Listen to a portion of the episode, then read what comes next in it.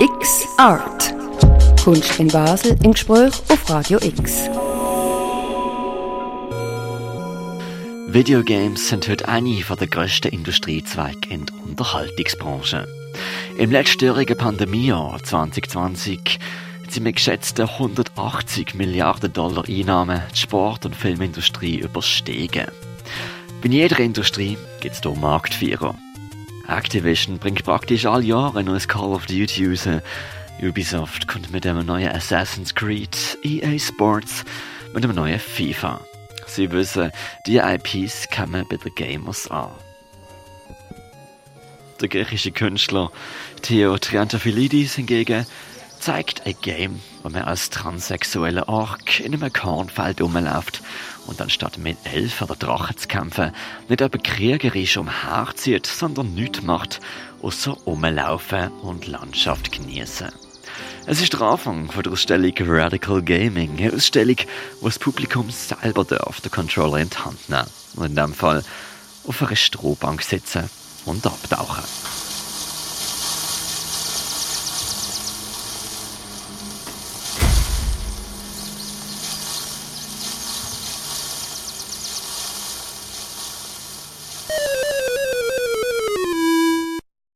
Immersion. Videogames sind ein besonderes Medium, weil sie sind interaktiv. 1978 haben eine Handvoll programmierte Pixel, die von oben stetig wieder runterkommen, eine Alien Invasion simuliert.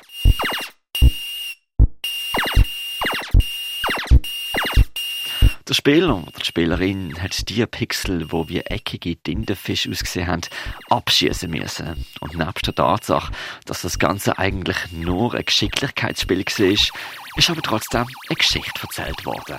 Sehr rudimentär, klar. Ein Mensch, der vor der Arcade-Maschine gestanden ist, hätte ein gutes Fünkchen Fantasie müssen mitbringen. Aber das Game Space Invaders ist zu einem kulturellen Phänomen geworden.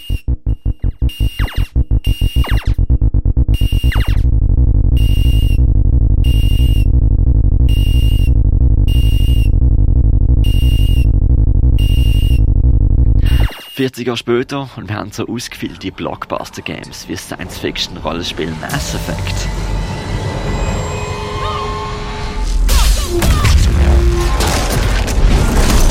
Das ist eine Trilogie, die gerade dieses Jahr Remaster Release hat und die Spielerin in der Rolle von einem Space-Kommandant oder Kommandantin schlüpfen und mit Entscheidungen während dem rund 60-stündigen Spielverlauf Einfluss auf die Geschichte nehmen können. Mass Effect ist letzten Endes ein kommerzielles Produkt und eine IP, das heute viele Multimillionen von Dollar wert ist. Trotzdem ist es ein vielschichtiges, programmiertes Ereignis in unserer Popkultur, wo Spielerinnen einschließlich auch mehr bewegt und auf Lebzeit in ihre Gehirn einbrennt ist. Und es ist bei weitem nicht das einzige Game, Mittlerweile sind wir an einem Punkt, wo Videogames Mainstream sind und auch viele Menschen offen dafür, abzutauchen in eine Welt von einem Computerprogramm. Games wie Mass Effect oder Life is Strange, Last of Us, Death Stranding nehmen grundlegende existenzielle Themen auf. Von Entscheidungsfreiheit, Selbstverwirklichung, Sinn und Unsinn von Leben und Tod oder Isolation und Community.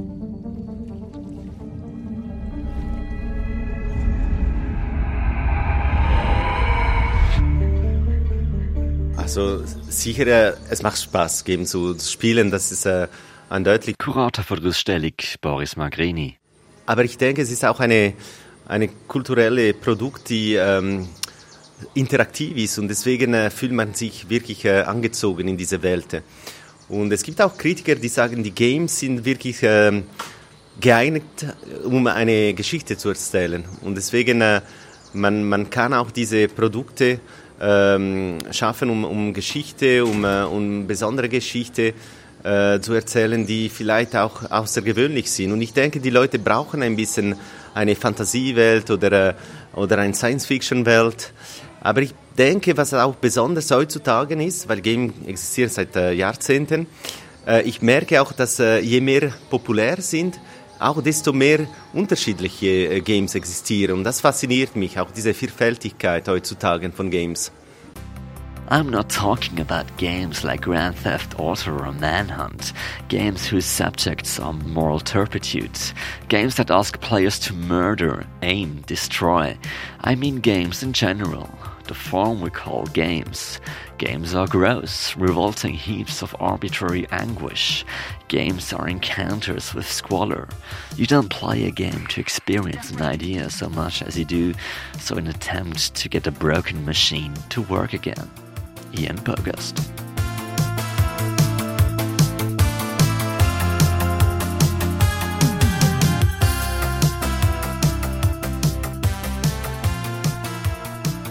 Die, die Künstler und Künstlerinnen, die wir eingeladen haben für diese Ausstellung, schaffen echtes Spiel.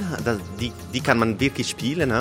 Ähm, damals, äh, zum Beispiel in den 90er Jahren, viele Künstler und Künstlerinnen haben die Game benutzt, um Kunstwerke zu schaffen, zum Beispiel Video oder Performance mit Games äh, haben sie gemacht. Heute gibt es auch diese Software zur Verfügung, die vielleicht ein bisschen zugänglich sind oder weniger teuer. Und dann können, wir, können die Künstlerinnen und Künstler auch echte Spiele schaffen.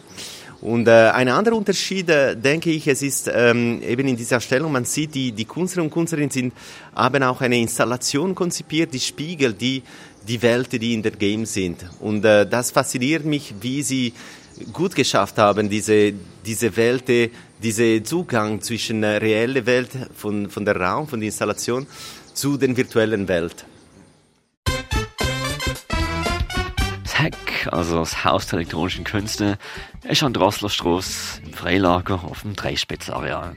Also quasi ein halbminütiger Spaziergang von unserem Radio X-Studio entfernt. Wo der Kurator vom Hack, Boris Magrini, mir vor rund einem Jahr mal erzählt hat, dass er eine Gaming-Ausstellung schafft, bin ich schon mal wunderfitzig geworden. Weil, fasziniert haben mich Games schon seit ich vor rund 20 Jahren zum ersten Mal das Privileg hatte, Super Mario 64 zu spielen.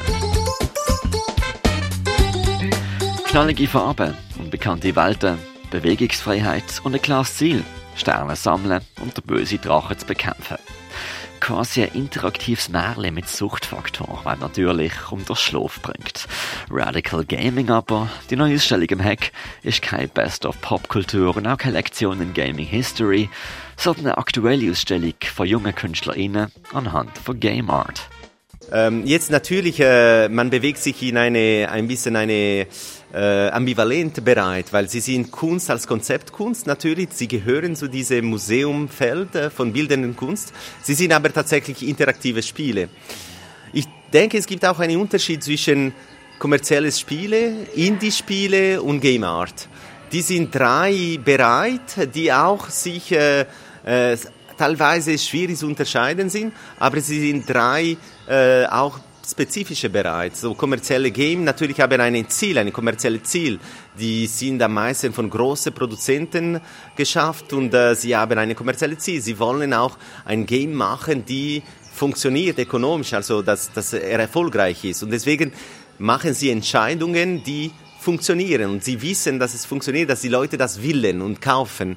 Die Indie-Games ähm, unterscheiden sich von den kommerziellen Games, weil sie vielleicht versuchen trotzdem etwas Alternatives zu machen, sind aber mit die gleiche Logik wie die kommerziellen Games sehr oft auch geschafft. Und die Game Art, ähm, für mich, sie sind noch etwas besonders, weil sie sind sehr oft eben von Künstlern, die kommen von einem Background von bildenden Kunst und sie gehen eher in eine konzeptuelle Richtung. Am Morgen vom Presserundgang bin ich ins Studio gekommen. Ich habe darüber nachgedacht, wie viele Menschen an grossen Games mitschaffen. Jeder Pixel ein Pinselstrich. Und dass im Grunde genommen alle Videospiele ein Kunstwerk sind. Auch ein Mainstream-Werk wie Call of Duty. Oder? Oder doch nicht?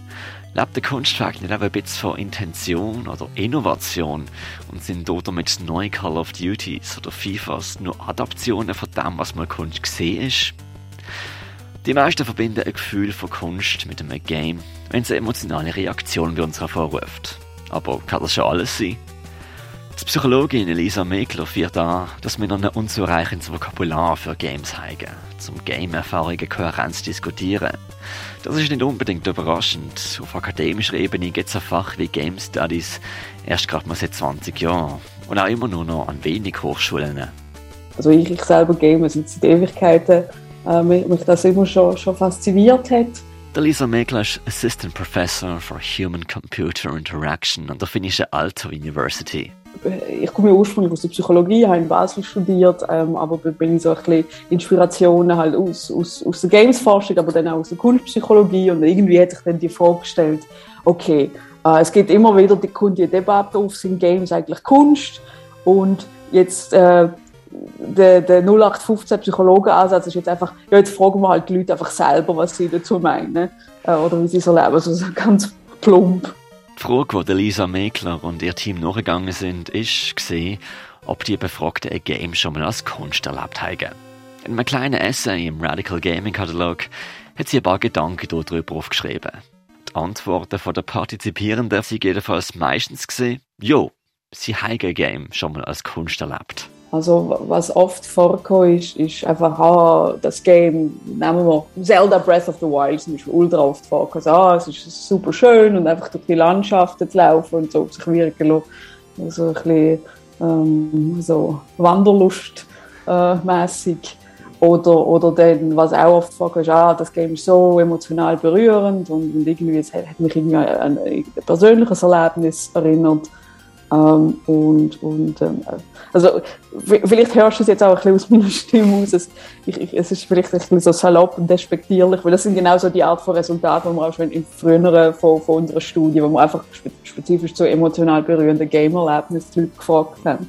Also ich finde es noch spannend, dass man das dann vor allem aufs, natürlich aufs Emotionale bezieht. Äh, das erinnert mich jetzt halt sehr stark an die Kunstrichtung, was schon vor 200 Jahren hat, die Romantik, oder, wo dann selber genau. gesagt haben, Kunst muss vor allem äh, eine Erfahrung sein, die man spüren mhm. kann, äh, weg von dem äh, zu rationalen. Ähm, mhm. Du bist jetzt keine traditionelle Kunstgeschichtlerin. Ähm, was würdest du denn sagen, ist der Unterschied zwischen einem Game und einem Kunstwerk, wenn man schon die Begriffe so separat verwendet? Das ist eine super spannende Frage und, und es ist, spannend, dass du jetzt auch, auch äh, Romantik äh, erwähnst, weil äh, also auf den ersten Blick würde man sagen, ja, okay, Games sind interaktiv und, und wir können da also als, als Spieler selber irgendwie dort die Welt erkunden oder auch, auch äh, äh, darauf einwirken amix.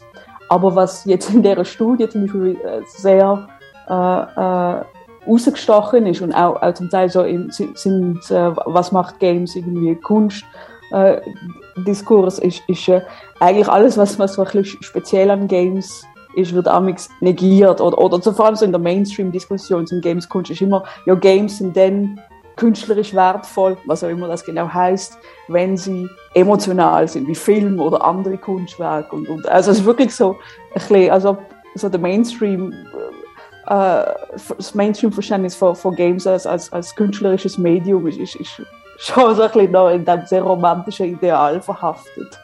Es ist ein Unterschied, ob man Games als Unterhaltungsprodukt oder aber als Medium versteht, sagt der im Ausstellungskatalog zitierte John Sharp.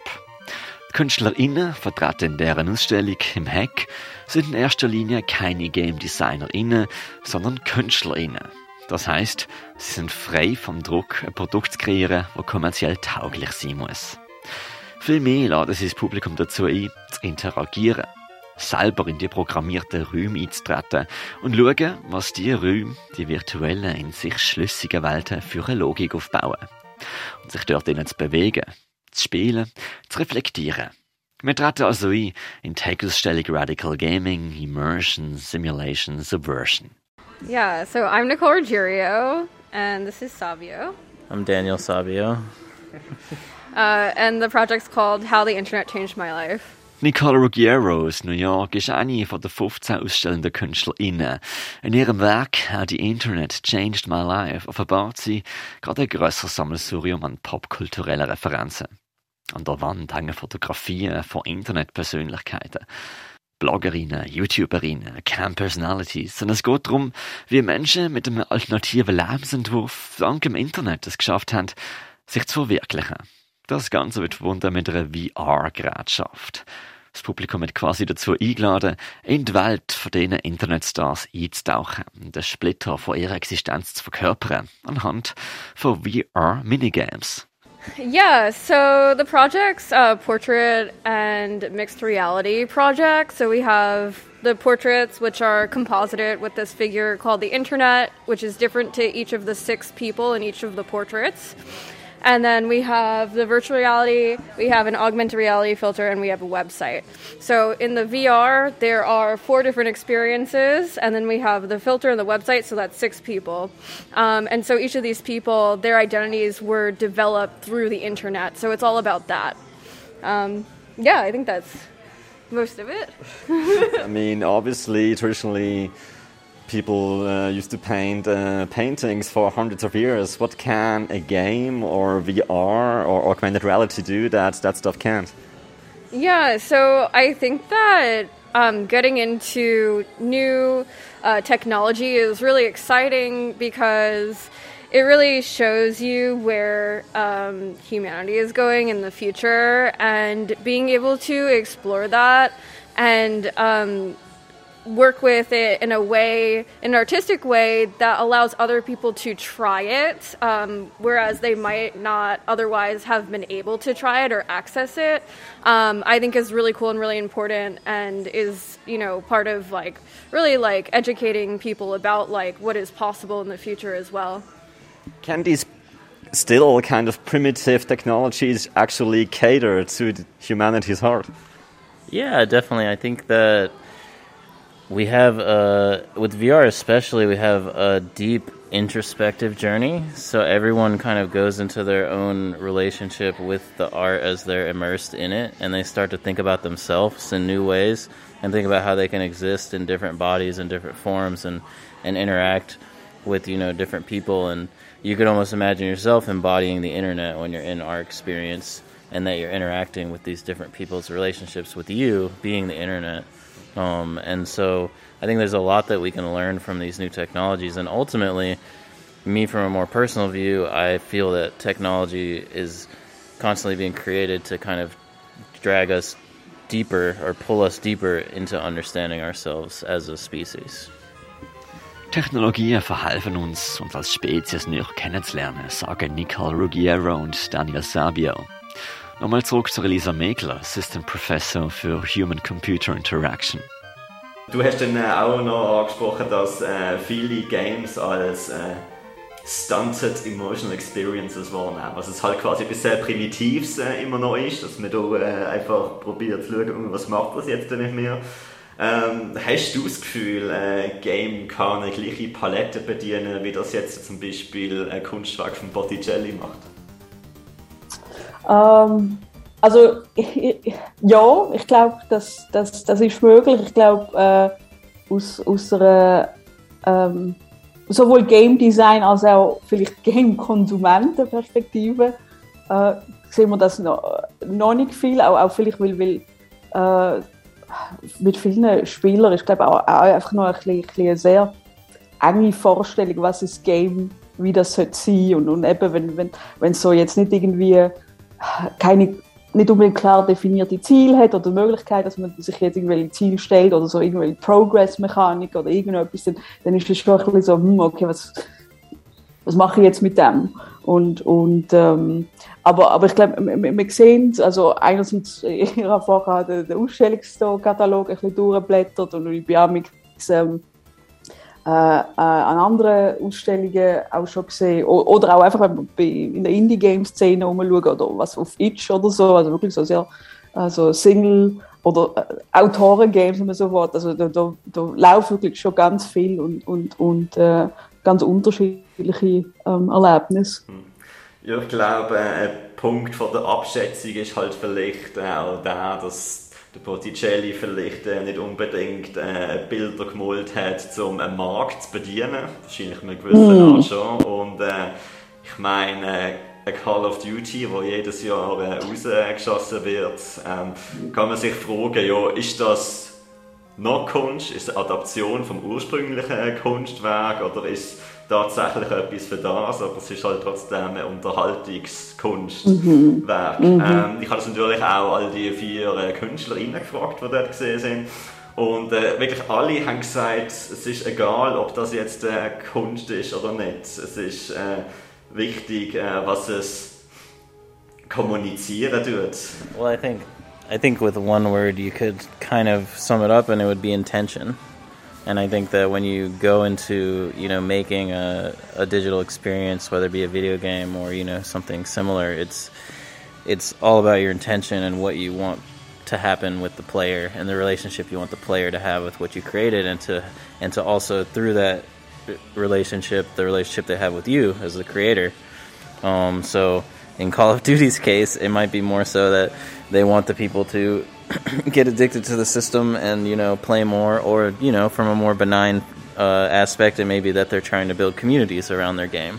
Um, and where with art experiences, you have a lot of different perspectives that people are trying to to either speak about, bring to the forefront, um, or you know talk about things that aren't talked about as much, or get people to think about new things. So I would say, yeah, it's kind of intention. It's a courageous statement. I mean, if you're in a gallery, you were looking at a painting, um, does the painter's intention really matter? I mean, then you just accept it as a piece of work, right? No, I, I kind of always think about what what is the artist kind of trying to portray, or what were they feeling, or you know, what you know. I, I feel like it's a big part of kind of being on the receiving end of art is asking the question like, what is this, or what am I feeling when I'm experiencing this? So there's kind of always this relationship with art as its own entity, and through that relationship, the entity is connected to both you and the creator. Do you agree with that? Somewhat, yeah.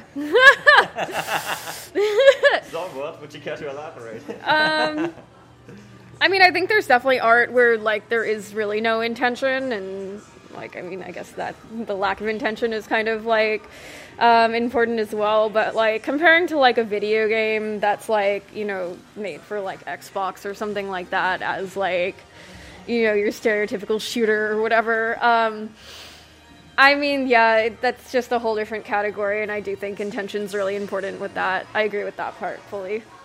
Ähm, wie siehst du das? Können Games Ähm. etwas anderes kommunizieren als jetzt einfach eine Malerei? Mhm, mhm.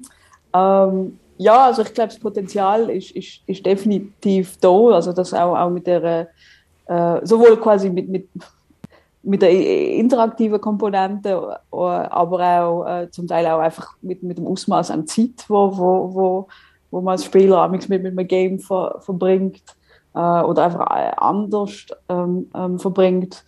Ähm, jetzt das ist wieder ein sehr sentimentales Beispiel, aber ich glaube, es illustriert gut äh, ein bisschen das Potenzial. Ähm, also äh, da vor ein paar Jahren hat es Brothers, A Tale of Two Sons, also wo man da die zwei Brüder mit dem gleichen Controller steuert. Und, und dann, Spoiler, einer von diesen Brüdern stirbt dann im Verlauf der Story. Und man ist aber als, als, als, als Spieler ist man so gewohnt gesehen, der eine Bruder halt auch zu steuern, dass, man, dass, dass der, der, der Verlust für, also quasi physisch irgendwie nachempfunden wird. Und das, finde ich recht, recht spannend. Für René Bauer und Beat Sutter, ebenfalls mit einem Essay im Radical Gaming Ausstellungskatalog vertreten, ist ein Game eine Wirklichkeit in der Wirklichkeit. Wie eine Gesellschaft als Konstrukt eigene Spielregeln und Spielmechaniken folgt, ist ein Game vielleicht eine Diktatur. Aber in dieser Diktatur können Spielerinnen losgelöst von real weltlichen Konstrukt eingreifen. Als Beispiel fungiert hier unter anderem die Mia van Stennis und der Game Eroticissima. My name is Mia Famsenis, and the title of the word is Eroticissima. So I see loads of almost uh, BDSM chains. I see a pink dildo, and obviously it's a virtual reality experience. Uh, you used to do war games, apparently, but uh, now that's changed. Uh, why did it change?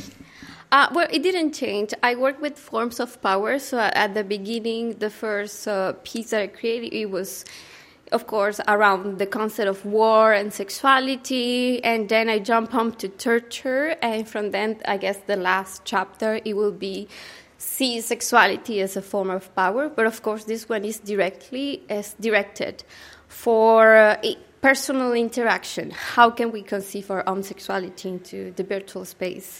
Das Game Eroticissima ist ein VR-Multiplayer-Sex-Game. Es bewegt sich in einem Genre, das meistens auf Einzelspieler ausgelegt ist. Mia von Stennis interessiert sich für die Machtstrukturen in Games und Gesellschaft und ist gespannt zu schauen, wie die Besucher ihnen damit umgehen, wenn sie plötzlich mit fremden Menschen in einem virtuellen Sex-Dungeon stehen. Gehen sie mit Dildos aufeinander los, um sich zu prügeln, oder entstehen emotionale Verbindungen? take off your your preconception of course you don't know that person but you can get to uh, intimate level so maybe the fact that it's anonymous can allow people to express themselves even more deep that just have your real partner in this space but also i think uh, personally when i tested that i tested with my partner it helped us when we are in different distance and we want to just elevate our, our sexuality, just explore uh, our, our self conception. That's why uh, the installation in the interior of the of the piece it has this BDSM because it's something that is we enjoy, something that we are interested in, and this even why that room is called Media Sections because it's just part of my sexual fantasy that I want to share with people. But at the end, what I'm looking forward is to people to create the open spaces and actually make the piece grow by collaboration. Um, the player in the virtual world makes uh, him or herself uh, feel vulnerable to let uh, intimacy bloom. It almost sounds a bit dystopian that uh, it's a computer world that needs to teach uh, people again how to interact with each other in a, in a respectful manner. Do you agree? Uh, yes and no. I think it, it can be generational. I see, as I mentioned, with VR Chat, there is a platform that emulates the concept of Facebook to virtual reality. Of course, the target is a more young generation, and they are more flexible in expressing themselves in virtuality. So I'm targeting that type of uh, public because I know that for some people, even the interaction with virtual reality can be very distant, and even if the game is projected to be launched on multiple platforms, I know that I will have a generational gap. People will not feel comfortable, or as you say, it will feel vulnerable. But for other people, the fact that they are in virtual reality or they are just an immaterial present allow them to, to explore themselves more comfortable because we don't have uh, consequences uh, in certain type of way, or there's not uh, something that, uh, yeah, that is going to affect your real life. I guess the audience or the gamer, like especially in this exhibition, feels more, I don't know, comes in more pure in a way, uh, rather than uh, just gaming for entertainment purposes. I was talking with um, Nicole before, and I asked her, well, is are all video games art? Uh, she said, well, it depends what the artist intends. But I mean, if I'm in a museum uh, looking at a painting, does it really matter what the artist intends? Does it not just matter what I get out from it? Or is that a very egotistical view on it? Uh, I can differ of the fact that it doesn't matter if uh, if a video game is a piece of art or not, because you can find beauty within video games. I found myself more inspired by Mass Effect, Dune, or even Cyberpunk, the Amonet, because it's my personal interest. So I can recognize, for example, techniques. I can recognize the use of lighting, etc. The same way that a painter can recognize a gesture or a type of pigment, etc., etc. It's correlated but really with uh, the type of person. Obviously, because this is an institutional setting, um, the experience I think is going to be mediated by the institution. People is going to consider that it's a piece of art and not a multiplayer game to actually masturbate. It's, going to be, let's say, um, a different narrative. It's going to be different perceived if you see it in the institution or even you download it online at home and you have the, the private setting. Simulation. Wie easy wär's doch, wenn man Szenarien im Alltag schon mal ausspielen lassen könnte und erst hinterher die Entscheidung trifft, ob man das machen will. Zu einem gewissen Anxiety-Grad machen wir Menschen das in unseren Köpfen alle. Videogames machen das auch. Wie eine Yin-Yang an Kodierung, wo jeder Impuls bestenfalls eine andere Wirkung erzielt. Mit leistungsfähigeren Hardwares folgt auch die Software. Die neueste Edition vom Microsoft Flight Simulator ist grafisch schon mal beeindruckend. Aber wenn das Game nicht langt, um jemanden zur Pilotin zu machen, sind auch unzählige damit groß geworden. Ein ähnlicher Realitätsanspruch hat die 2002 entstandene Serie America's Army gehabt. Ein Spiel aus der Ego-Perspektive, ausgegeben von der US-Armee, wo quasi den Spielenden abverlangt hat, dass man beispielsweise die Schulbank druckt, Propaganda zulässt oder aber auch realistische Erste-Hilfe-Kurse ablegt. America's Army als Spiel selber ist ein Rekrutierungstool von der US-Armee Ein anderes Beispiel Killer Flu, ein Spiel, das ausgegeben worden ist vom britischen Clinical Virology Network in 2009. Dort hat man die Rolle von einem Grippevirus angenommen und probiert, so viel anzustecken wie möglich. Das Spiel hat dazu dient, die Bevölkerung beizubringen, wie eine Pandemie funktioniert. Simulationsgames gibt es also nicht nur für die Unterhaltungsindustrie, sondern die Mechanismen davon können auch der Bildung dienen. Oder wie es der amerikanische Spielphilosoph Dr. Ian Burgast ausdrückt, Spiele können durch ihre Mechaniken Menschen beeinflussen. Sie sind nicht nur expressiv, sondern auch persuasiv.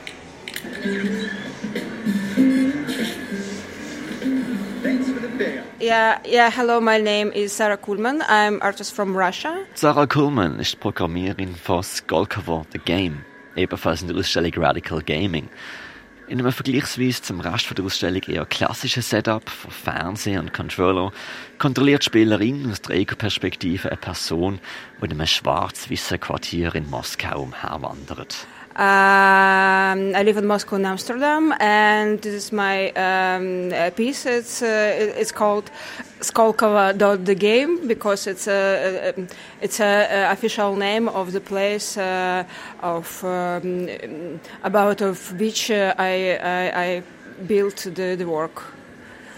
Um, visually, it looks very art noir. It looks very eerie. I feel like the player is supposed to feel uncomfortable? Uh, was the point of the game to uh, make like a political allegory, or is it supposed to tell a political story? This game.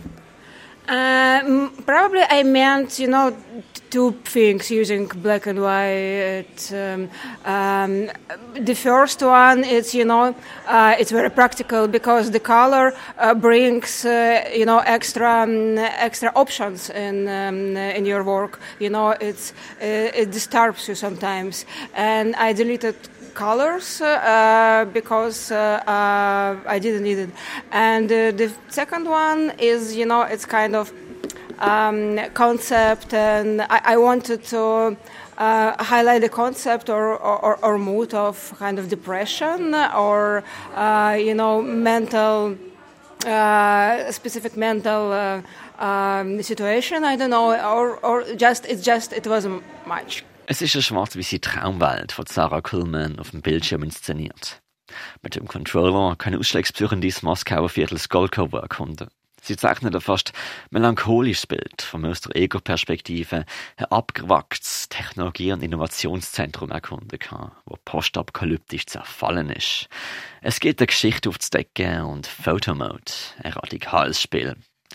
Ist es persuasiv? Im Kunstkontext kann das in beide Richtungen gehen. What interests you about making video games rather than, let's say, photography or uh, painting? Uh, what does that do that other art doesn't? You know, uh, basically, um, I work with um, animation and I do animated essay and um, um, uh, and researches based on animation and I use animation as a tool and it's a, mm, actually but if you work with specific engines like game engines uh, for uh, animations like me uh, sometimes you you understand you can uh, do you know immersive work. I mean, it's like another type uh, of um, animation, but with interaction. Yeah, yeah. Is this more art than, let's say, FIFA or Call of Duty or like these big mainstream hits? Uh, yeah, gotcha. Um, for me, the, the game it was the method and the way how to uh, how to illustrate the, the maybe um, uh, documents and information. It's just like a display, um, you know, to to build. Uh, yeah, yeah, of course, it's more about art, but art is about you know criticism and research, and you just use the the, the game work, the game genre, just to uh, turn uh, your research uh, into you know specific display. Yeah. Wo Sarah Coleman Facts und Fantasies zu dem Moskauer Real zusammengetragen hat, gibt uns Daniel Braithwaite Shirley einen weiteren Input, wie Radical Gaming kann. In Resurrection Land können Besuchende vor Oldschool Computermonitor ansitzen, wo sie dann dort aufgefordert werden, sich ethnologisch und geschlechtlich zu outen. Resurrection Land ist dann ein quasi pixeliges Flash-Game, das zwar fiktiv ist, aber sehr real geerdet. Die Spielenden können sich als dunkelhütige Transmenschen entweder in die Hormonbar abhängen oder ihre Dead Name begraben und erfahren, was es heißt, ausgrenzt zu werden aufgrund ihrer eigenen Identität.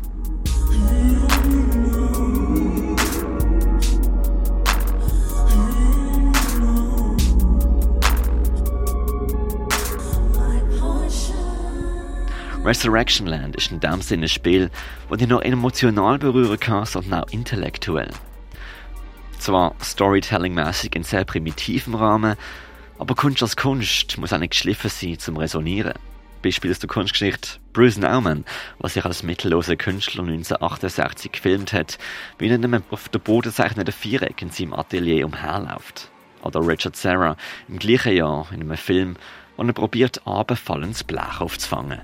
Gerade wie Games oft auch jetzt doch irgendwie noch so als, als eben Konsumprodukt und, und, und dann aber auch halt die, die enge Verbindung zur, zur technologischen Innovation ist immer so ein bisschen, okay, was kann man noch machen, was jetzt noch, noch mächtiger, noch, noch irgendwie besser aussieht oder ähm, und, und das ist ein bisschen so, so ja, Storytelling und so Sachen ein bisschen auf der Strecke geblieben ist im, im Vergleich. Und, und jetzt das eben im besten Fall sehen wir, dass die Ambitionen ein bisschen, äh, ein bisschen allzu sehr vielleicht auf die emotionale Experience und weniger, was, was sagt jetzt, äh, was sagt jetzt, was ist die Message oder hat das Spiel oder äh, vor allem erlebt vielleicht auch mehrere Interpretationen oder ladet es ein, einfach, dass man seine eigene Interpretation und es lustig, dass du ja vorher, äh, dass du vorher Call of Duty erwähnt hast, weil das finde ich eins von den bizarrsten Momenten, dass das im, im einen Call of Duty äh, gibt es die Beerdigungsszene, wo, wo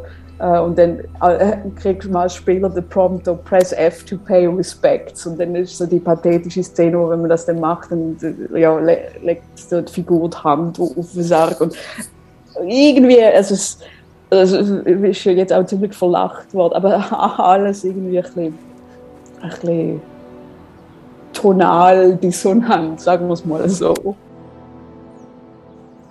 Technik und Technologie haben zwei Seiten. Der danische Game Designer Jasper Yule hat mal gesagt, they come for the graphics, but stay for the gameplay. Wie auch sonst wo in der Kunst ist auch im Gamen Substanz wichtiger als Flash. Subversion. Uh, hello, my name is Leo Castañeda, and I come from Miami, Florida, United States, and Colombia, originally from Colombia. What's the title of your work? Oh, sorry. The title of my work is called uh, Levels and Bosses. It's a episodic video game about like exploring power structures, and there's this uh, um, almost like post-human, like alien robot uh, character that you can't that can't fully be defined, and it's uh, navigating through different worlds to to encounter uh, levels and bosses structures that are actually uh, more layered relationships than the usual antagonism that you find in a video game. Uh, like uh, the gameplay that I've seen, it's very visual, uh, very dark. Uh, what were you inspired by whilst creating it? Um, multiple things at the same time, but uh, yeah, from Latin American abstraction and surrealism to um, romantic landscape painting to uh, Dark Souls or or you know, different areas of Zelda video games. Um, yeah, there's a there's a broad range of of inspirations, and, and from the interaction perspective, there's also some video games that started exploring the the the choice of violence, such as uh, Undertale, which is more like 2D pixelated graphics, uh, um, and yeah, this is almost like trying to get the like AAA like uh, video game aesthetics of uh, these like spectacular worlds that are now more accessible to make with small teams or individuals through un- Unreal Engine and different tools that are more accessible. Uh, uh combine that with the aesthetics of art. Uh, so. Ich glaube, was, was noch ein bisschen Diskrepanz da ist, und das ist auf der einen Seite vielleicht ein bisschen Generationenunterschied, äh, ähm, aber auch ein bisschen so in den Köpfen von, von den Leuten, die mit, mit Games jetzt groß geworden sind, ist, ist äh, auf der einen Seite, also ich zum Beispiel mit meinem Doktorvater, der ist ähm, zum Beispiel persönlich grosser äh, Verehrer von der Werk von Caravaggio und der, der hat am Anfang ein bisschen den Kopf geschüttelt, wo man gesagt hat, wir werden jetzt da Games ähm, erforschen und, und ähm, aber jetzt zum Beispiel bei unseren Forschungsprojekten hat, hat auch wenn er jetzt selber persönlich noch nicht hat, damit anfangen, das ihm doch ein bisschen näher gebracht. Ähm, und handgehoben jetzt mit dieser Studie, wo, wo, wo ich da in, in dem Text anspreche, äh, ist einfach, ich bin immer noch erstaunt, wie viele Leute, die mit Games groß geworden sind, ähm, so ein bisschen ambivalent, defensive Haltung, eben wenn du so, sind Games Kunst oder Games als Kunst, dann ist entweder sofort, ja natürlich sind sie, ähm, aber dann gar nicht weiter irgendwie diskutieren, warum oder in, inwiefern, ähm, sondern einfach so, ah, wir, wir gehören auch dazu oder alles als Medium. Ähm, oder wenn eben dann mal etwas kommt, wo, wo, wo, wo nicht äh, wo einfach darum geht, wo, wo, ähm, dass ich jetzt einfach Zeugs niederbrügle und, und da äh, irgendwie äh, persönliche Power Fantasy durchspiele, dann ist, ist immer noch viel Ablehnung. So, ah, aber das ist nicht wirklich ein Game. Mhm. Ähm, und ich glaube, das, das wird noch ein bisschen Zeit brauchen, bis sich das in den Köpfen so, so eine Akzeptanz, dass, dass man eigentlich viel diversere äh, Erlebnisse können haben und das Medium wird interessanter durch das. Der Leo Castaneda ist für sein Game Levels and Buzzes direkt inspiriert von rund 300 Jahren alten Malereien. Wie auch vom Third-Person-Schwertschwingspiel Dark Souls. Sowie auch von einem 8-Bit-RPG-Game namens Undertale. In seinem ziemlich mystisch wirkenden Spiel hat er zwar kein Schwert, aber ein Lichtkegel über dem Kopf und er müsst irgendwie ans Ziel kommen. Aber wenn ich, als ich zuerst mal Hand angelegt habe, gar nicht gewusst habe, ob ich jetzt vorwärts oder rückwärts renne. Eventually you see this uh, point in the distance, at least in the first level that's playable here. Um, and the point actually then materializes to be the first boss. Uh, so the level one landscape what it is is this uh, almost like this sentient landscape where liquid solids and gases are interchangeable so it originated from merging principles of painting with old school super mario games where you could walk on a cloud but then really going deep into like what it means to have this like world that's basically a boss as a as a beginning boss so the boss is basically uh, once you get to it it's almost like uh, this uh, oppositional figure towards you as a character. You, you have this uh, kind of like plane, uh, or, yeah, and uh, as a head that impelling intentions for now, and then those you can switch different intentions, and they, they give you different abilities to navigate the landscape. So you, you start with a, a, a light ability to just like put light into the world and and uh, be able to see. And then there's also a scanning ability where where you can scan for areas of the landscape that are uh, mutable or, or that can, can easily change or interactable. And then there's also a laser that's almost like a, uh, another type of ability that relates more to the, the main bodily ability of the character, which is to touch.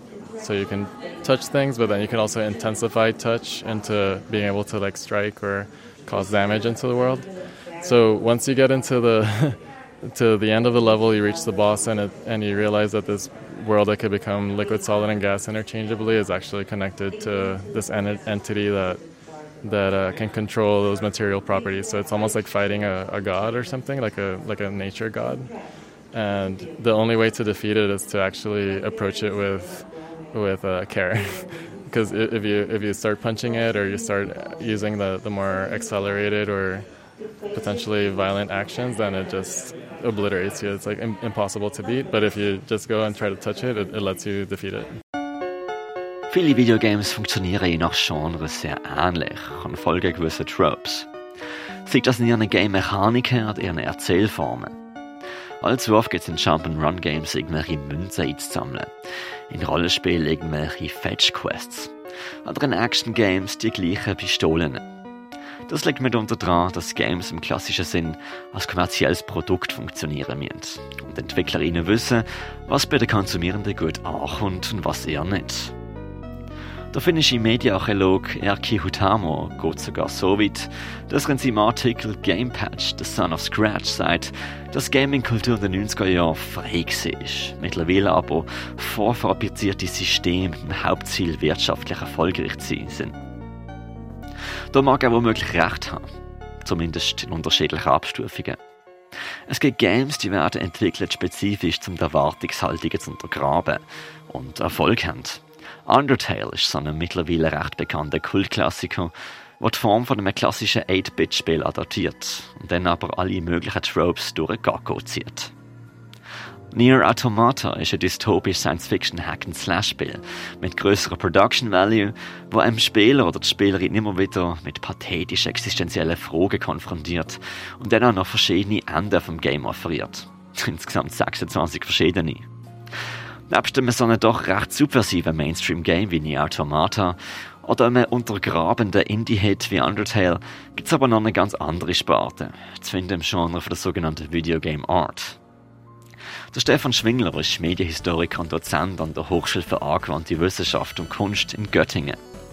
Gleichzeitig ist er einer der ersten Game Studies Professoren in einem Essay ebenfalls zu finden im Ausstellungskatalog, der heißt Smash the Systems, Break the Rules, How Artists Radically Appropriate Digital Games unterscheidet auch drei Gruppen von der Videogame Art. Erstens Games als Sujet, also Kunst die visuelle Spruch von Videogames adaptieren, also die meist pixelige Ästhetik übernehmen. Zweitens Game-Technologie als Tool, das sind nicht interaktive Videos, die teilweise in Realzeit gefilmt, aber in 3D gerendert werden. Dann in der dritten Gruppe erwähnt der Stefan Schwingler Mods und Art Games. Modders dienen dabei die Codierung von einem Game leicht abändern, um zu leicht verschobenen Resultaten zu kommen. Je nachdem, welchen Anspruch der Modder hat, entsteht dann die Intention für Kunst. Laut dem Mediaarchäolog Erki Hutamo sieht das eine Reaktion und künstlerisches Empowerment, wo der Gaming-Industrie entgegengesetzt werden kann. Auf die Frage, ob so ein Game wie Levels and Bosses, das aktuell im Hack ausgestellt ist, auf dem digitalen Marktplatz Steam funktionieren wird, sagt der Leo Castaneda ganz klar, jo, Games sind ja nichts anderes als global erschwingliche Kunstwerke.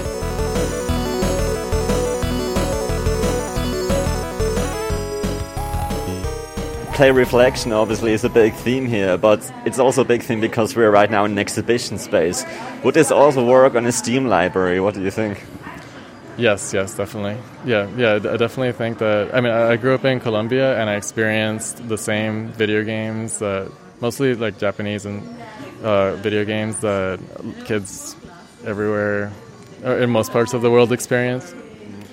And um, and I think the visual arts in particular have, even though I, I love them and I've studied art for a while, uh, and I think it's like an incredible medium to have layers and concepts and and and expression. Uh, that it doesn't have the. I mean, it's growing through social media and websites and different things like that. But games have this innate like global audience that that you can have this thing that's free or ten dollars or or anyways, a, an affordable artwork up in the world that you just upload a file and then tens of thousands or or or even more people can experience this this piece. So I think it would be amazing to yeah, yeah to be on Steam or Xbox or or any of those platforms to to then have a, a broader audience that gets to experience a, a piece of art that that uh, that I don't know if the word is hides as a game, but at least it uh, it's you know it, it's through, through the same platform as a game. Yeah. Ja, es dunkelt mich halt einfach auch sehr antiquiert, dass man irgendwie mm. das, das, bürgerliche Bild, dass Kunst ist äh, puristisch, äh, man muss äh, es schützen, es ist heilig, gleichzeitig ist ja nebendran Kunstmarkt, Art Basel ist wieder, wo da quasi eigentlich auch nur Konsumgüter verkauft werden. Natürlich kommen die aus einer Intention wahrscheinlich raus, die vielleicht im besten Fall nobel oder edel ist, aber ist das wirklich noch mhm. wichtig letzten Endes? Und ich meine, ich weiß nicht, ich glaube, man muss ein bisschen wegkommen von, von der Angst, dass Kunst auch ein Konsumgut kann sein. Ich weiß nicht, würde mhm. ja, ja Ich weiß nicht, ich bin da definitiv auch zu wenig großer Experte. Vielleicht als letzte Frage, weil du endest auch in diesem Text damit, dass uns vielleicht das Vokabular ein bisschen fehlt, mhm. wirklich über Videogames äh, reden zu können in dieser Form. Was können wir da machen, dass wir äh, das vielleicht noch bekommen oder daran wachsen können? Ähm, ja, äh, super. Also ich glaube, so Ausstellungen wie, wie, wie die jetzt Radical Gaming Ausstellung am Hack, das, das ist schon mal ein guter Start und hoffe, dass, dass sich äh, viele Leute äh, die, die können besuchen und das, das reinziehen und auch ein bisschen so in, vielleicht ähm, ihre, ihre Horizont, entweder eben, was, was kann denn Kunst sein oder was können Games äh, alles äh, sein, äh, so ein bisschen, ein bisschen erweitern und ein bisschen Offenheit ähm, kultivieren. Ähm, innerhalb von, von, von der Games-Forschung, vor allem so, so psychologisch prägte Games-Forschung, da bin ich, probiere probier ich und andere eben ein pushen, dass wir jetzt auch ein bisschen äh, wegkommen, anstatt immer nur von Motivationstheorien zu reden, wo es eben wirklich hauptsächlich um Kompetenz und Autonomie und so ein bisschen den, den, den Spieler im Mittelpunkt. Ähm, und, und ähm, ja, das, also was, was du gesagt hast, also dass, dass man vielleicht auch, auch an, äh, wegkommt von der Angst als, als Kunst, als, als Konsumgut. Ähm, und und ähm, das, das finde ich auch ein interessanter Punkt, also dass man da vielleicht einfach ich weiß, ja, wie man das, ein Vokabular schaffen, wo, wo irgendwie anerkennt oder, oder, hilft, also einem, einem, einem, einem da, ja, die Nuance, dass das äh, ja ein, ein Konsumprodukt kann neu durch Kunst sein oder künstlerisch wertvoll oder wie, wie auch immer da, da ähm, oder, oder eben etwas aussagen, das ist vielleicht viel besser. Also ein bisschen, dass man mehr darüber reden, okay, was, was, was sagt oder wie ladet es äh, dazu ein, ähm, für den Betrachter oder den Spieler oder wer auch immer da eine persönliche Verbindung zu schaffen. Sagt Elisa Megler von der finnischen Aalto University. Ob Videogames Kunstwerk sind, die Frage hat sich den interviewten Künstlerinnen an der Radical Gaming Ausstellung im Hack gar nicht gestellt. Für sie ist es wichtig, was erzählt wird, was es auslösen mag, was gesagt wird. Kurator für die Ausstellung Boris Magrini. Ich denke, eine, eine interessante Frage ist, warum spielt man, oder? Was sucht man in einem Spiel? Und ähm, sehr oft, äh, äh, wenn man spielt, ich selbst, äh, ich versuche auch einfach Spaß zu haben oder ich versuche diese Escapism, äh, man sagt so, einfach in eine andere Welt zu tauschen. Und ich brauche auch ab und zu diese, äh, diese Spaß, diese Magie, die man findet auch in die kommerzielle Spiel. Aber sehr oft man merkt, man bekommt genau, was man erwartet. Und ich finde auch eine interessante Frage ist, warum?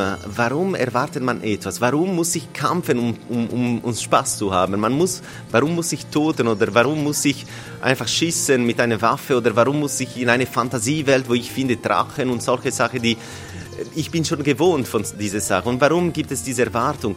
Und die Frage wäre es, was passiert dann, wenn man irritiert ist? Was passiert, wenn ich nicht bekomme, was ich erwarte? Und dann für mich fängt dann an, interessante Fragen zu, äh, zu kommen.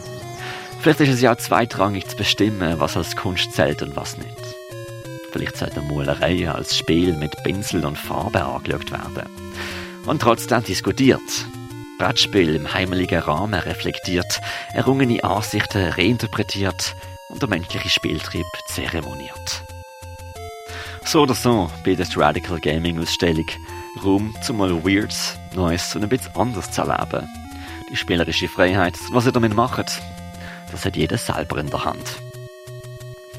Ihr habt in dieser Sendung eine subjektiv gefärbte Ausstellungsbetrachtung gehört von Radical Gaming, Immersion, Simulation, Subversion, aktuell zu sehen im Haus der Künste. Am Sonntag von diesem Wochenende ist im Heck sogar gratis Eintritt. Die Ausstellung selber, die läuft noch bis am 14. November. Ihr habt Stimmen gehört von Boris Magrini, Elisa Mekler, Nicole Ruggiero und Daniel Sabio, Mia van Stennis, Sarah Coleman und Leo Castaneda. Durch die Sendung führt Hanich für Radio X, du Mirka Kempf. X Art. Eine Gesprächsrunde zum Thema Kunst auf Radio X. Jeden ersten Samstag im Monat am 4 und in Wiederholung am Sonntag am 10